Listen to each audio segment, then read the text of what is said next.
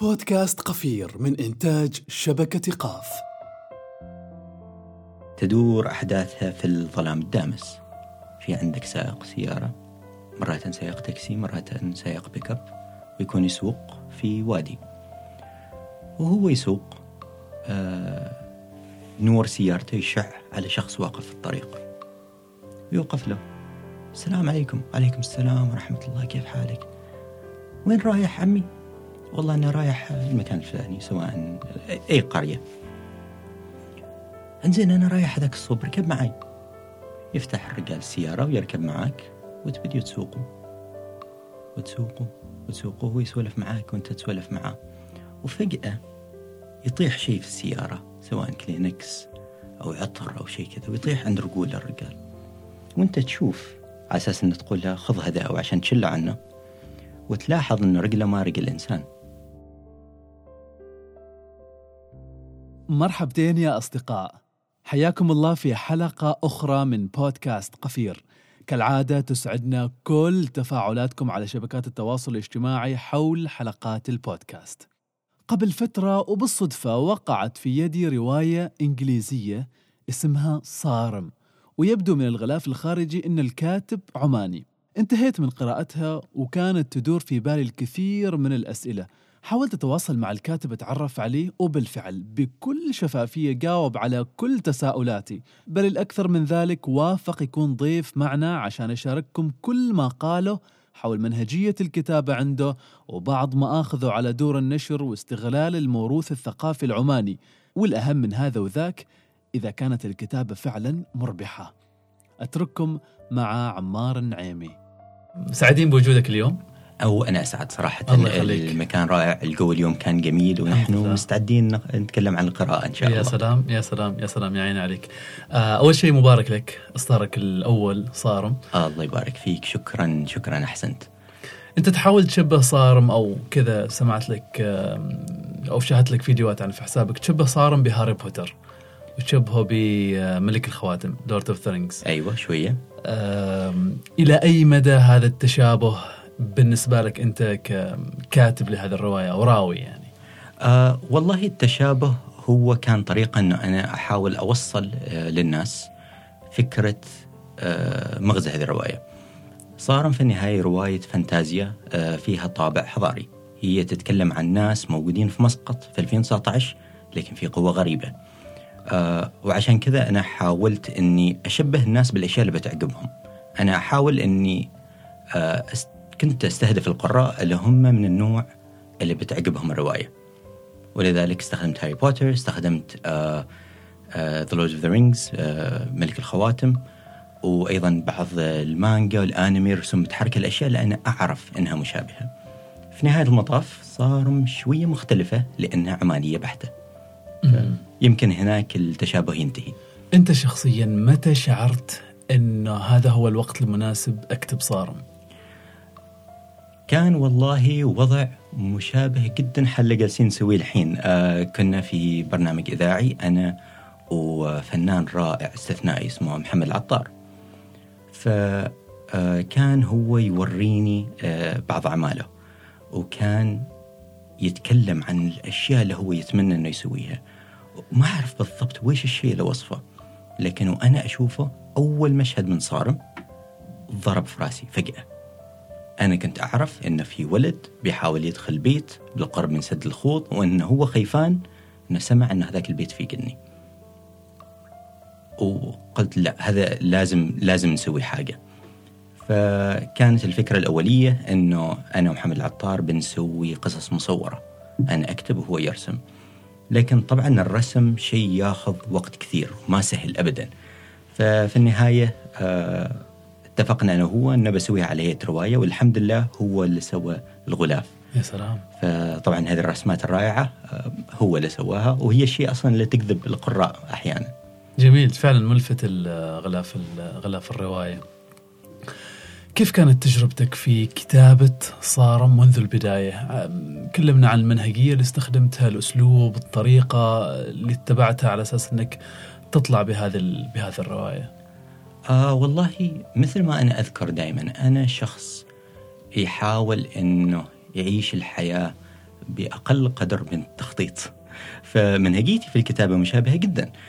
أنا أستخدم منهجية تسمى منهج الاستكشاف، اللي هو معناته أن أنا أبدأ بشخصية، يمكن مشهد، يمكن فكرة مبهمة، لكن بس أكتب وأحاول أشوف وإيش الأشياء اللي جالسة تصير، الشخصيات وإيش مشاعرها، وإيش التحديات اللي جالسين يواجهوها. وبعد ما أخلص أنا النسخة الأولية، المسودة الأولى من الكتاب، فجأة أجلس وأقول إنزين الحين أنا عندي قصة، لكن هذه القصة عن ويش ويش المشاعر الداخلية، ويش الشيء اللي بيخلي شخص يهتم إنه يقرأ هذا الكتاب. بعدين نبدأ في المسودة الثانية. فالمنهجية طويلة نوعا ما، لكن أنا أحبها لأنه تعطيني حس إنه أنا جالس أقرأ قصة، إنه أنا جالس أستكشف وأتعلم شيء جديد وأنا أكتب. متى انتهت الرواية عند أي مسودة تحديدا؟ آه في هذه الحالة في صارم تحديدا هو طبعا يختلف من كتاب لكتاب. آه لازم توصل مرحلة أنك أنت راضي وأنك وريته كمين شخص مم. وعجبهم. آه في حالة صارم كانت المسودة السادسة والسابعة. آه عد بعد الخامسة صراحة أنا توقفت أني أعد، فصار بس أنه أنا أقرأ الرواية، أحاول أحصل الأخطاء اللي فيها، أحاول أشوف الأشياء اللي أريد أغيرها، آه بعدين أعطيها شخص محرر خارجي عشان يعطيني آراءه في القصة أول شيء، وبعدين أعطيها شخص ثاني عشان آه الإملاء، طريقة الكتابة، آه جرامر، وبعدين نوصل لأكثر مرحلة تثير الرعب في الكاتب، هي ألا هي أنه أنت كان عندك كتاب والحين تعطيه شخص ما مدفوع له وتقول له تفضل قرأ وخبرني إذا هذه القصة حلوة أو لا.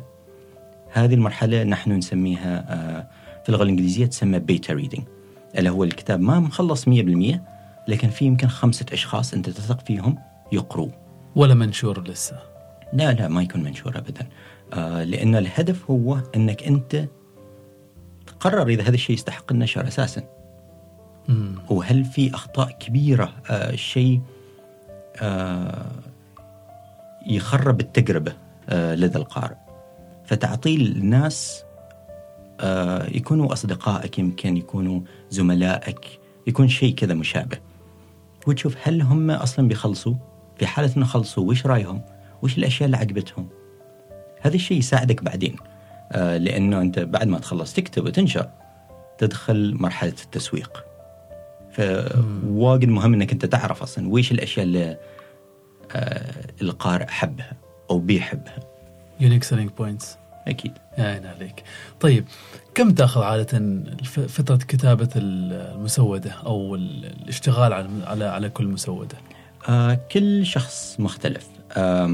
في حالتي أنا أنا أعتبر نفسي كاتب سريع نوعا ما، بحكم أني أنا أكتب في أوقات فراغي فقط. أخلص مسودة أولى في حالة أن دخلت هي داخل قلبي بين أربعة أشهر ستة أشهر، هذه مسودة أولى. في ناس يكتبوا مسودة أولى لسنوات. في واحد من كتابي المفضلين هو اسمه باتريك روثفوس، كتابه الأول اسمه The Name of the Wind أو اسم الريح، هذا خضه إحدى عشرة سنة. الرجال يكتب فقط، يكتب ويغير. فأنا الوضع شوية أسهل حالي، أه الحمد لله، بين أربعة أشهر وستة أشهر أقدر في العادة أني أنا أخلص مسودة. جميل. إيش تسوي ما بين هذه الفترات، فترات الفترات الكتابة؟ تتوقف أيوة. ولا ترجع مرة ثانية تكتب، ولا إيش اللي يصير معك؟ أيوة، هنا أنا بقول وش أنا أسوي، وبقول أيضا بعض النصائح من الكتاب الآخرين. الطريقة الأساسية اللي الكتاب يفكروا فيها في هذا الشيء أنهم يقولوا لا تمس المسودة بعد ما خلصتها. بعد ما تخلص أنت عليك مهمتك الحين أنك تأخذ راحة، أنك تعيد التفكير، أنك تسوي مثل ريفرش. أه في حالتي أنا أربعة أشهر ما أمس الكتاب مهما صار. أه أروح وأقرأ كتب ثانية، أروح مرات أكتب أشياء ثانية، أه أتابع مسلسلات، يكون كأنه أه أفكر فيها كأنها إجازة الصيف مال المدرسة. إجازة الصيف الهدف منها ما أنك أنت ترتاح فقط، الهدف أنك أنت ترجع مستعد. فهذا اللي أنا أحاول أسويه. جميل جميل. أه الشغف ولا الموهبة؟ شغف شغف، ما في ما في أي سؤال. أه ما ما أظن يزعجني مرات أن في ناس يتناظروا ويتجادلوا في هذا الشيء، لأن الإنسان الموهوب إذا ما كتب موهبته ما لها معنى. وهذا الشيء ممكن نطبقه على أي شيء، على أي رياضة. الشخص ممكن يكون موهوب جدا في كرة القدم، لكن إذا ما يمارس في النهاية بيكون مستواه شوية أفضل عن المعتاد، لكن عادي. عشان أنت توصل مرحلة أنك أنت تقدر تطبق موهبتك هذه على أرض الواقع، أنت محتاج أنك تمارس. أفضل طريقة أنك أنت تمارس هي الشغف. إذا أنت ما تقدر أنك تقع في غرام الشيء اللي قاعد تسويه ما بتستمر. آه الموضوع عندي موضوع شغف، موضوع حب، موضوع حتى نوع من الإدمان، ممكن أن نوصفه بهذه الطريقة. يعني كيف إدمان؟ إذا أنا ما أكتب لمدة أسبوع أو أسبوعين مزاجي يبدأ يتغير، أصير ما أقدر أنام، أصير أكل أكثر من اللازم، وأنا طول هذا الوقت على فكرة ما يكون عندي أي خبر، ما أعرف يعني وش صاير. صارت أكثر من مرة أن أنا أقول هذا الشهر شهر سيء، وأنا ما من نوع اللي تجيني أشهر سيئة. يعني أنا ال... أنا هذاك النوع من الشخص اللي يحاول قدر الإمكان أن يكون دائما سعيد. فويش المشكلة؟ ويش قاعد يصير؟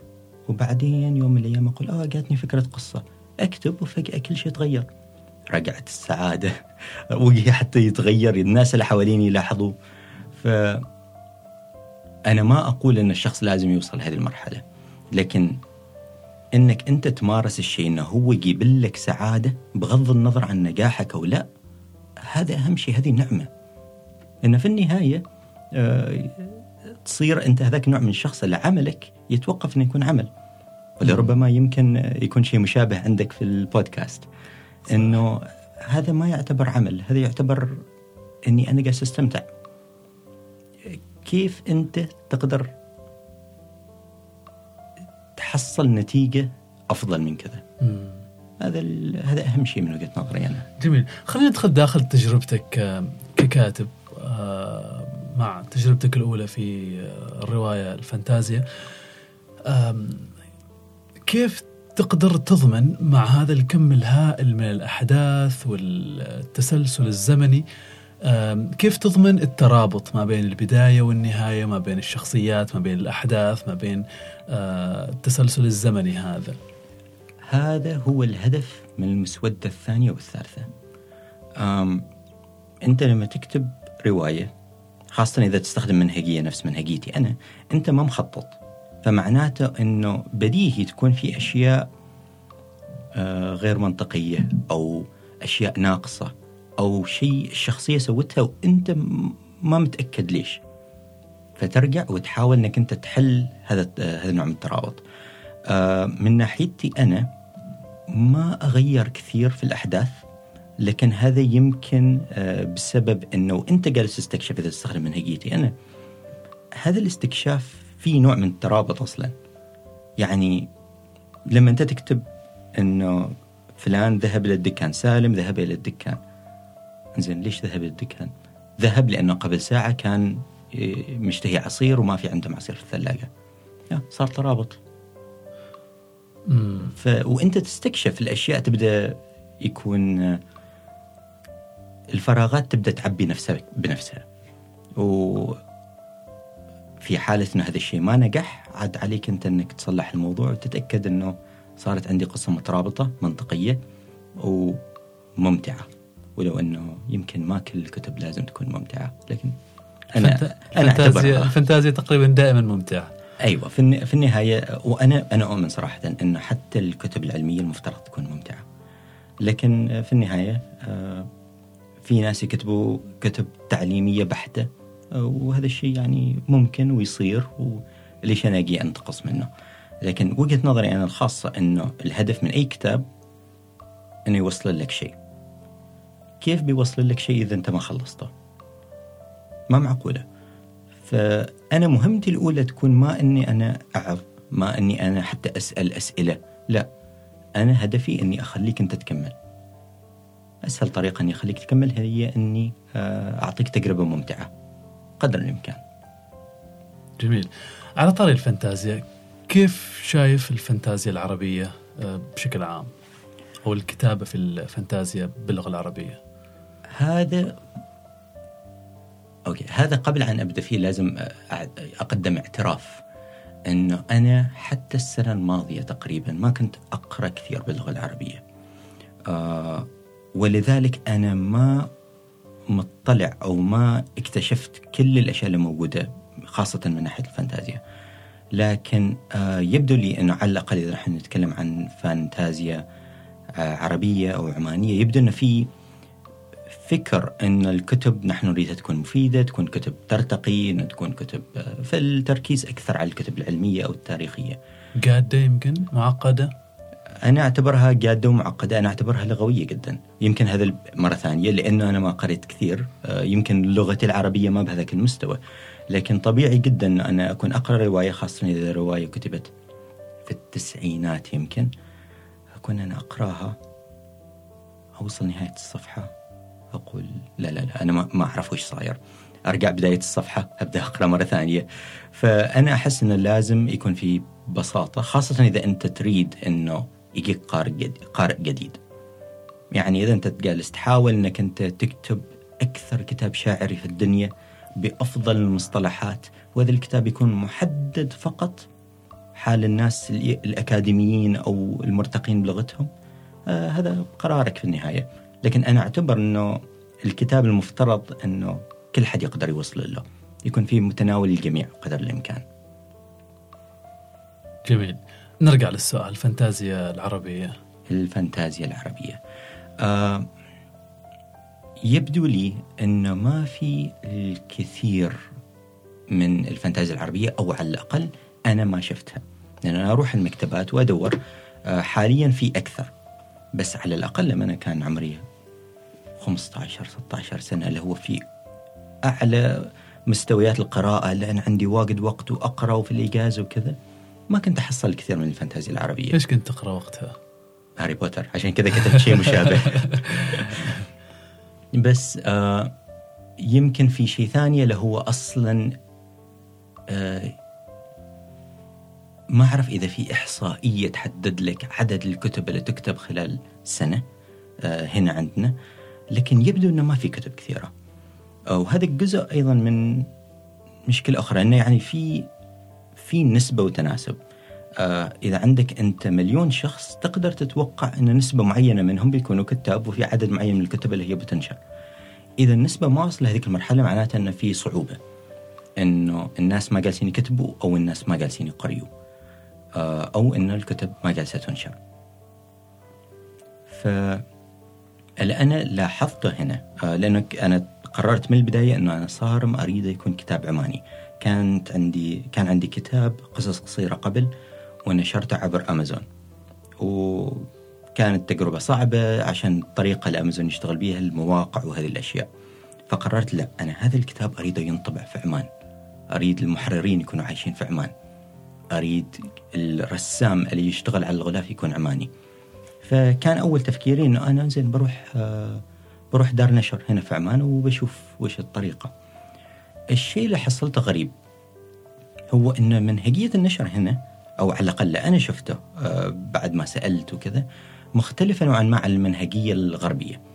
آه المنهجية الغربية في النشر هي إنه أنت تكتب كتاب، آه تروح حال ايجنت اللي هو يمكن عميل أو شيء كذا يكون، وتقول له هذا كتابي أريدك أنت تودي لي لدور النشر، هو يوافق عليك، لازم موافقة من عنده، لأن دار النشر ما بتكلمك أنت بشكل مباشر،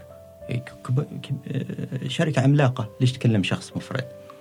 لما تروح عند دار النشر إذا هم عجبهم كتابك هم يوقعوا معك عقد، هذا العقد فيه أنهم هم يدفعوا لك مبلغ أول شيء مقدم عشان أنت تقدر ترتب أمورك وتكمل تكتب، وبعدين تأخذ نسبة من كل كتاب بيع، وهم يأخذوا نسبة من كل كتاب بيع.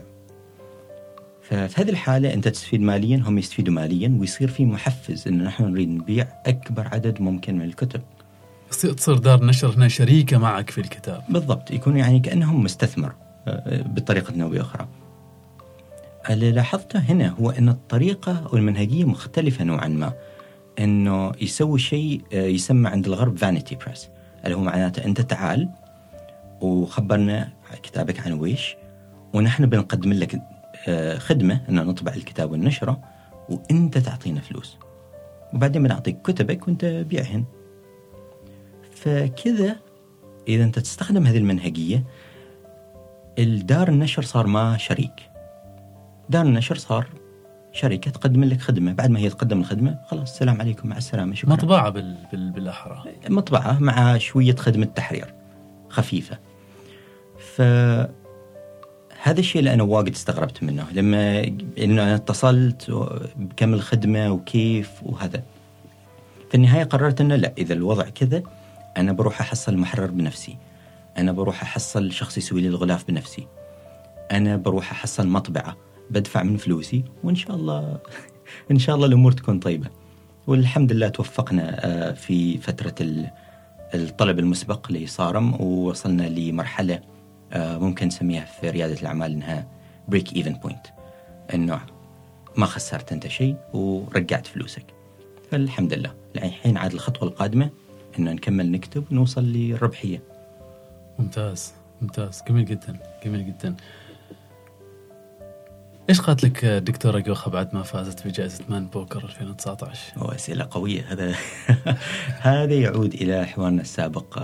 قبل عن أنا أبدأ قبل عن أنا أبدأ أكتب كنت أشتغل في الصحافة، والحمد لله لما الدكتورة جوخة فازت بجائزة مان بوكر كانت هي في آيرلندا اسكتلندا هذاك الوقت وين فازت، وقدمنا نحن طلب بالإيميل حال دار النشر، قلنا لهم نريد نسوي مقابلة معاها. كان ما عندهم وقت، كانوا مشغولين، كان الناس يحتفلوا. قالوا لي أوكي أنت عماني، بنعطيك خمسة عشر دقيقة بنتصل فيك، أعطينا رقم تلفونك. أعطيتهم رقم تلفوني وأنا أنتظر على أعصابي. آه واتصلت فيني، آه واتصلوا هم فيني، كلموني دقيقة دقيقتين وقالوا هذه الدكتورة جوخة كلمها. وكنت أنا الشخص اللي يسوي معاها المقابلة بمناسبة فوزها بجائزة مان بوكر اللي هي واحدة من أكبر الجائزات الأدبية في العالم، خاصة في نوع من الأدب يسمى literary fiction اللي هو الأدب الشاعري، اللي فيه مصطلحات لغوية جميلة، اللي في العادة يكون في رسالة هادفة، هذا النوع. فأنا وهي جالسين نسوي المقابلة، وفي آخر لحظة قلت لها دكتورة جوخة قبل أن تسكري الخط، هل في رسالة تريد تقوليها حال العمانيين وحال الكتاب العمانيين إذا في حد بيقرأ هذا الخبر؟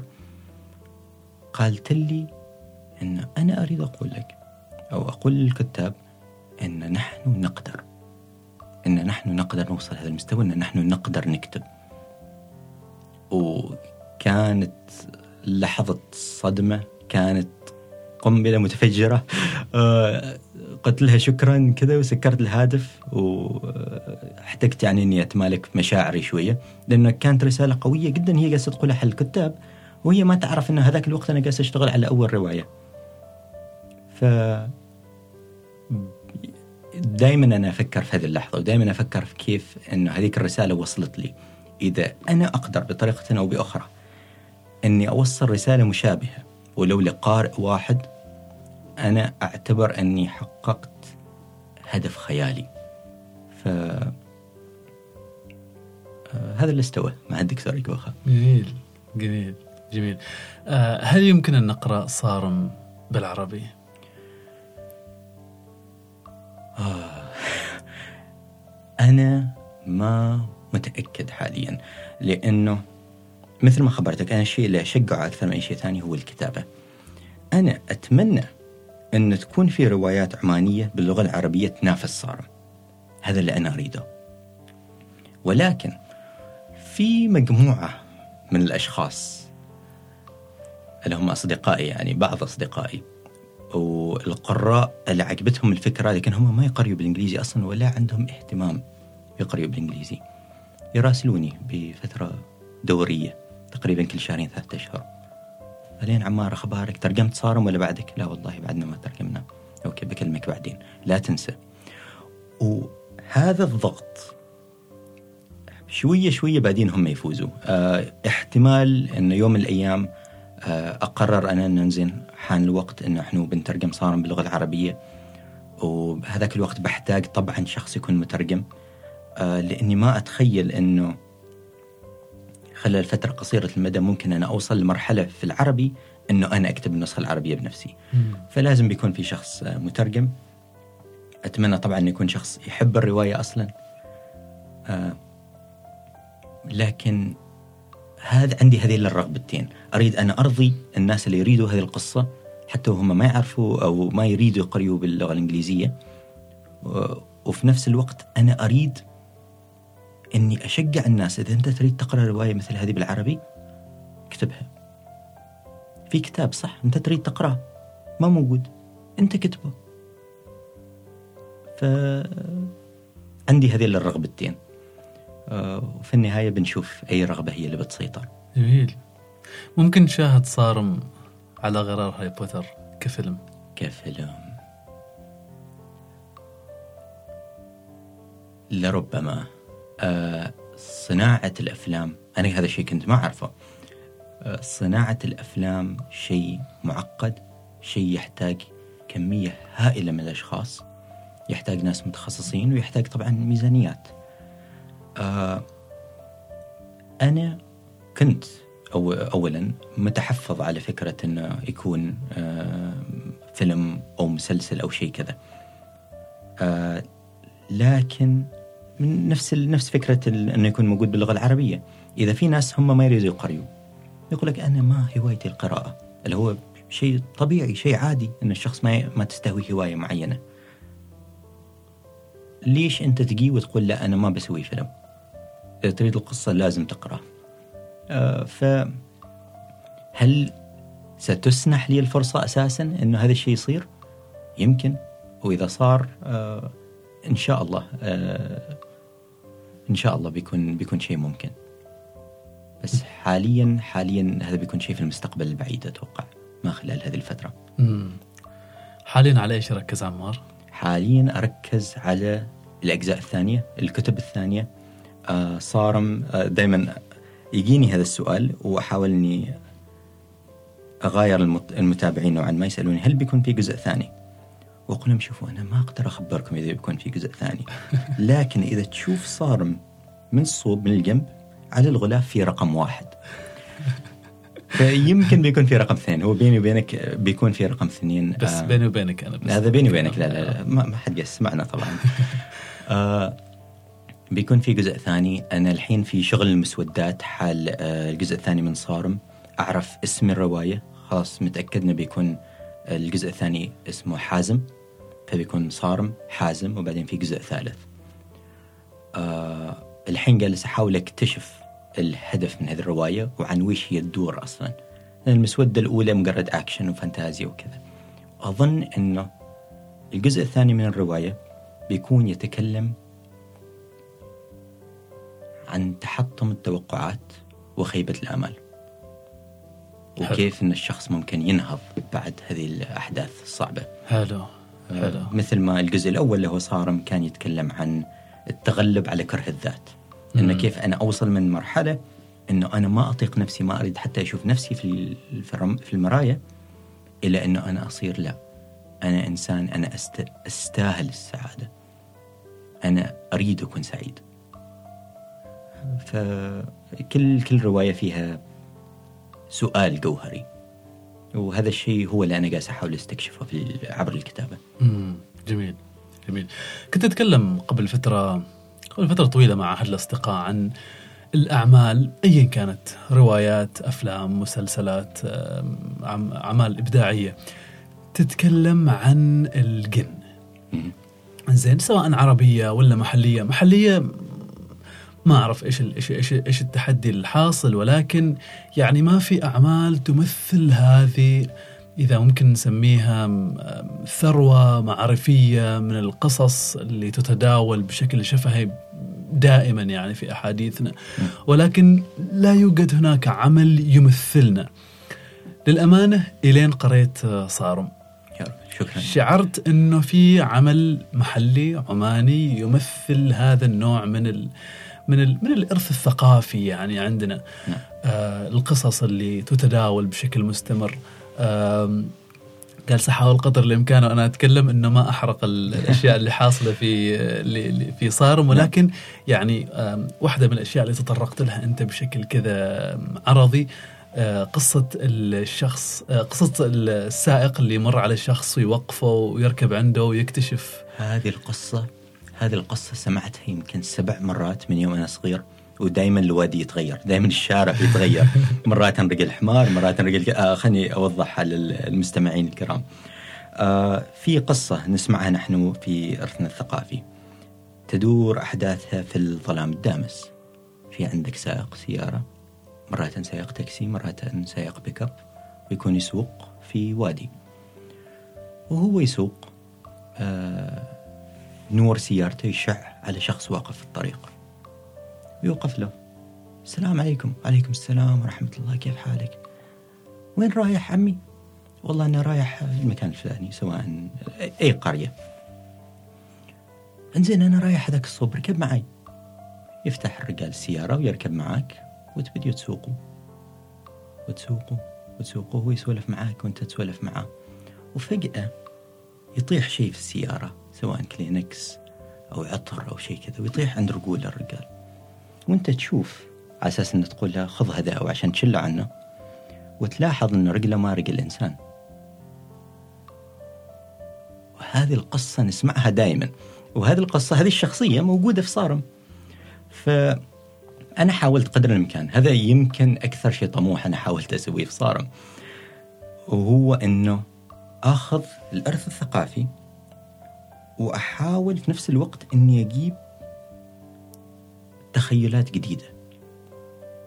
في في قصص داخل صارم موجودة يحكوها حل بعضهم بعض، أو يشوفوا شخصيات موجودة من القصص اللي نحن نداولها، وفي بعضها أنا مخترع عنها من نفسي، لأنه أنا أريد أن تستمر هذه القصص، أنا أريد أن نكمل. بيكون واجد حلو إذا بعد سنة سنتين أسمع حد يسرد قصة من كتابي هو ما يعرفها أنا من صارم أصلا. فكنت جالس أحاول أسوي هذه الشيئين مع بعضهم البعض. آه فعلت هذا الشيء عمدا، مسألة توثيق هذه القصص؟ أكيد أكيد أكيد. آه أنا كنت يعني بيكون حرام أن أنا أكتب رواية تتكلم عن ناس عندهم قوة في جن حماية الناس، هذه الأشياء، وبدون ما أتطرق إلى مثل ما أنت تفضلت الإرث الثقافي العماني، وهذا جزء منه.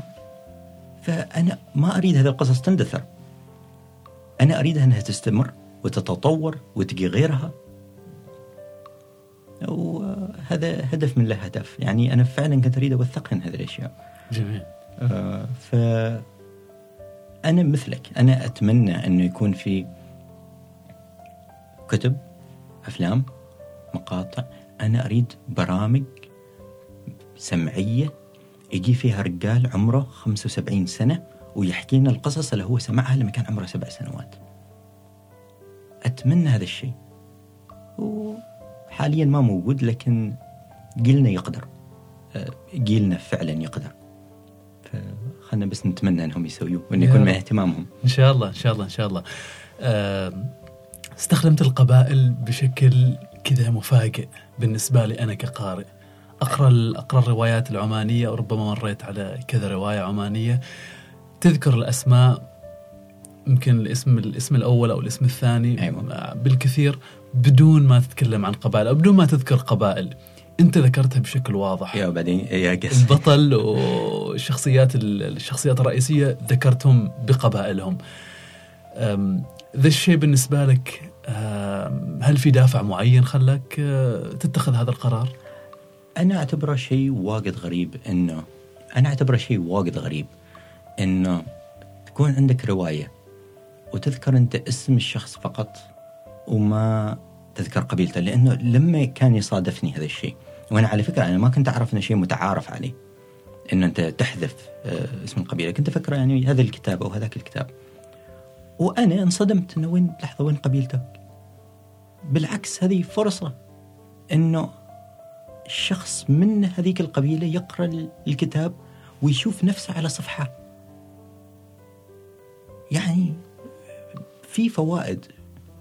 فأنا ما كان عندي تفكير داخل عقلي إنه لا أنا بروح وبحط القبائل عناء، لا، لكن حاولت أنا أني ما أتفادى، لأنه أنا عرفت إذا أنا تفاديت هذا الشيء بيكون واضح وبيكون يبين، وبيكون السؤال ليش، يعني بيكون مصطنع. يعني تعتقد بيكون مصطنع و... وإذا يعني أولا بيكون مصطنع، الشخص بيحس إنه في شيء غلط، وإذا تجي تاخذ هذه النقطتين وتضيف إليها الفوائد المحتملة، أنا أعتبر أنه شيء يستاهل، خاصة إذا أنت تقدر هو أنك تذكر القبائل، المدن، الولايات. الولايات أكثر شيء عجبني لأنه آه كان في مراجعة على موقع جودريدز قبل أسبوع أسبوعين تقريبا، أنا تابعت المراجعات على فكرة، وكانت آه قارئة ما أذكر اسمها الحين، لكنها كانت قالت أنه أنا لما قريت رواية وصلنا إلى مرحلة أن مشعل رايح يلاقي شخص في القريات عشان يتعلم من الطرق مكافحة الجن، خليت الكتاب وقمت أصرخ من الفرحة أن هذه قريات وأنا من قريات. فإذا نجي نسقط هذا الشيء نفسه على القبائل وحتى مجرد جنسيتنا، نحن كعمانيين نحن أصلا ما نقرأ واجد أشياء توري العمانيين تتكلم عنه باللغة الإنجليزية. أيوة، فلما يجي كتاب ويوريك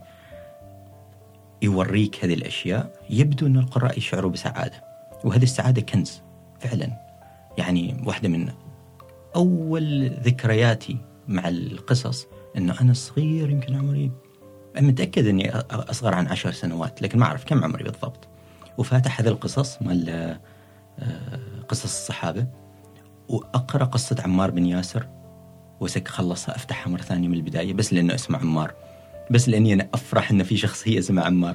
وبعدين طبعا فوق هذا أنه صحابي، أه وتقول يعني هذا الشيء المفترض أنه يكون إيجابي. أه الحمد لله علينا الحين ما صادفت حد ضرته أه أسماء الشخصيات أو قال لي عمار أن أنت ما تعاملت مع الموضوع باحترام، فالحمد لله يبدو أنهم هم الناس عجبتهم هذه هذه الأفكار في الرواية.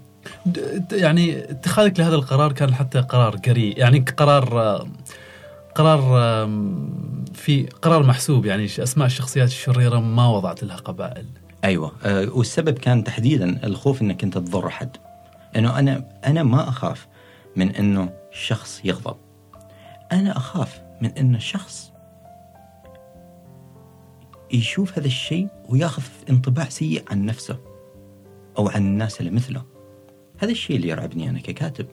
أنت يعني أنا أريد أن الشخص لما يخلص يقرأ الكتاب يشعر أنه هو ما ضيع وقته، يشعر أنه هو استمتع، يشعر بالسعادة من هذه الناحية، خاصة إذا قارئ عماني أريده أنه هو يخلص الكتاب ويقول يس أنا عماني، تعرف؟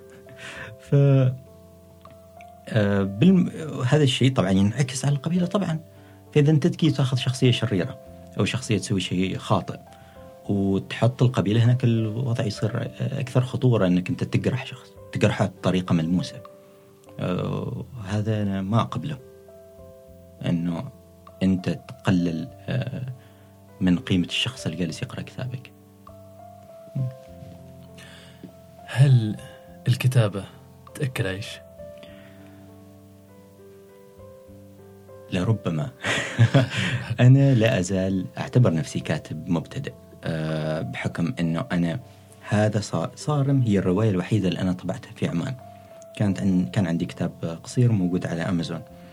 حتى الحين يبدو أنه الكتب أو الروايات ممكن أنها تكون هذيك المرحلة، لكن ما بسهولة. ويعني أنا ناس يجيوا ويكلموني ويقولوا لي عمار ما شاء الله عليك التسويق اشتغلت فيه وكان عندك فترة طلب مسبق وناس اشتروا الكتاب وكذا. أنا لا أزال في مرحلة أنه الطلب كان الحمد لله جيد جدا خلال فترة الطلب المسبق، لكن بعدني أنا ما أقدر أقول أنه آه هذا أنه هذه مهنة تقدر تكون وظيفة دائمة. أنا أتمنى أن توصل هذه المرحلة، لكن أنا ما متأكد من الطلب. هذا واحدة من التحديات، أنت لما تجي تسوي شيء جديد نوعا ما كسوق، إذا نحن نتكلم كسوق، أنت ما تعرف حجم السوق. أنا ما عندي فكرة كم قارئ فيه في عمان، فأنا جالس أحاول شوي شوي أشوف أه هل في ناس كفاية، أه هل عجبهم بما فيه الكفاية. فواحدة من التحديات حاليا أنه أنا أصلا أكتشف الطلب، أنه أنا أقدر سواء أثبت أنه هذا الشيء ممكن أو أنه ما ينجح ويكون مجرد هواية. لكن أنا واثق أنه ممكن الكتابة تأكل عيش، لكن ما ما بسهولة. لازم لازم الشخص يكون اشتغل، لازم يكون يحالف الحظ، ويمكن هذا الشيء ما مناسب حاليا، يمكن بعد عشر سنوات أه بنشوف لين هذاك الوقت إن شاء الله. إن شاء الله إن شاء الله إن شاء الله يكتب لك الخير ويفتح عليك. أمين. تستاهل الخير يا عمار. أنا هذا كل ما لدي. إذا كان عندك أي حاجة إضافية حاب تضيفها وحاب تقولها لمستمعي بودكاست قفير، المجال المجال عندك. آه طبعا أول البداية كلمة شكر آه على استماعكم لهذه الحلقة. آه أتمنى أني أكون آه فدتكم، خاصة إذا أنتم قراء، خاصة بالأخص إذا أنتم كتاب أو تفكروا تكونوا كتاب. أنا أتمنى أن نوصل لمرحلة أن أدخل أنا مكتبة وأشوف كتب عمانية في كل مكان. فإذا أنت تكتب استمر أرجوك. إذا عندك سؤال، عندك وسائل التواصل الاجتماعي مالي، الرسائل الخاصة مفتوحة، أي سؤال تريدوا تسألوه أنا موجود. أنا أريد أشوف كتاب زيادة، ف تفضلوا اقرأوا واكتبوا اقرأوا واكتبوا. شكرا شكرا يا عمار، يعطيك العافية وكل التوفيق. شكرا شكرا على هذه الاستضافة.